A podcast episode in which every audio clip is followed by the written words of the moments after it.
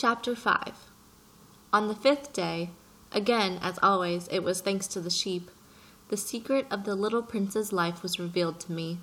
Abruptly, without anything to lead up to it, as if the question had been born of long and silent meditation on his problem, he demanded, A sheep, if it eats little bushes, does it eat flowers too? A sheep, I answered, eats anything it finds in its reach. Even flowers that have thorns? Yes, even flowers that have thorns. Then the thorns, what use are they? I did not know. At the moment, I was very busy trying to unscrew a bolt that had got stuck in my engine.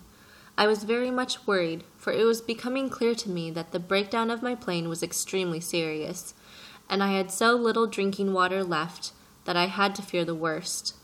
The thorns, what use are they? The little prince never let go of the question once he had asked it. As for me, I was upset over that bolt, and I answered with the first thing that came into my head. The thorns are of no use at all. Flowers have thorns just for spite. Oh! There was a moment of complete silence.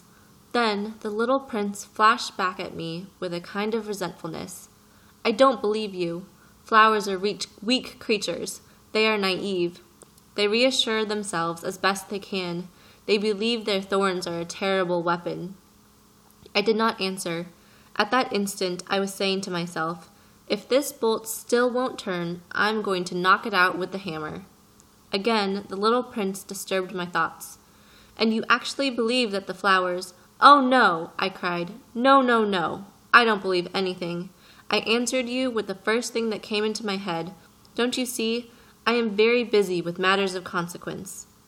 He stared at me, thunderstruck. Matters of consequence? He looked at me there, with my hammer in my hand, my fingers black with engine grease, bending down over an object which seemed to him extremely ugly. You talk just like the grown ups. That made me a little ashamed, but he went on restlessly. You mix everything up together, you confuse everything. He was really very angry. He tossed his golden curls in the breeze. I know a planet where there is a certain red faced gentleman. He has never smelled a flower. He has never looked at a star. He has never loved anyone. He has never done anything in his life but add up figures. And all day he says over and over, just like you, I am busy with matters of consequence. And that makes him swell up with pride. But he is not a man. He is a mushroom. A what? A mushroom. The little prince was now white with rage. The flowers have been growing thorns for millions of years. For millions of years, the sheep have been eating them just the same. And it is not a matter of consequence to try to understand why the flowers go to so much trouble to grow thorns which are never of use to them. Is the warfare between the sheep and the flowers not important?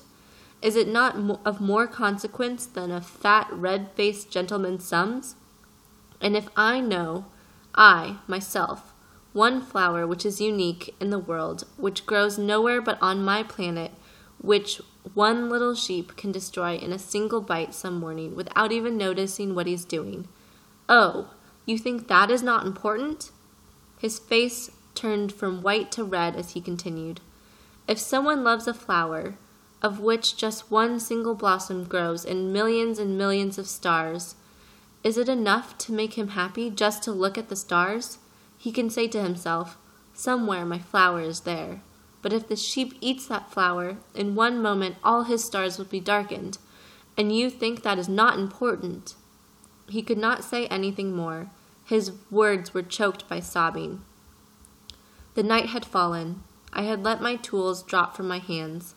Of what moment now was my hammer, my bolt, or thirst, or death? On one star, one planet, my planet, the earth, there was a little prince to be comforted. I took him in my arms and rocked him. I said to him, The flower that you love is not in danger. I will draw you a muzzle for your sheep. I will draw you a railing to put around your flower. I will. I did not know what to say to him. I felt awkward and blubbering. I did not know how I could reach him, where I could overtake him and go hand in hand with him once more. It is such a secret place, the land of tears.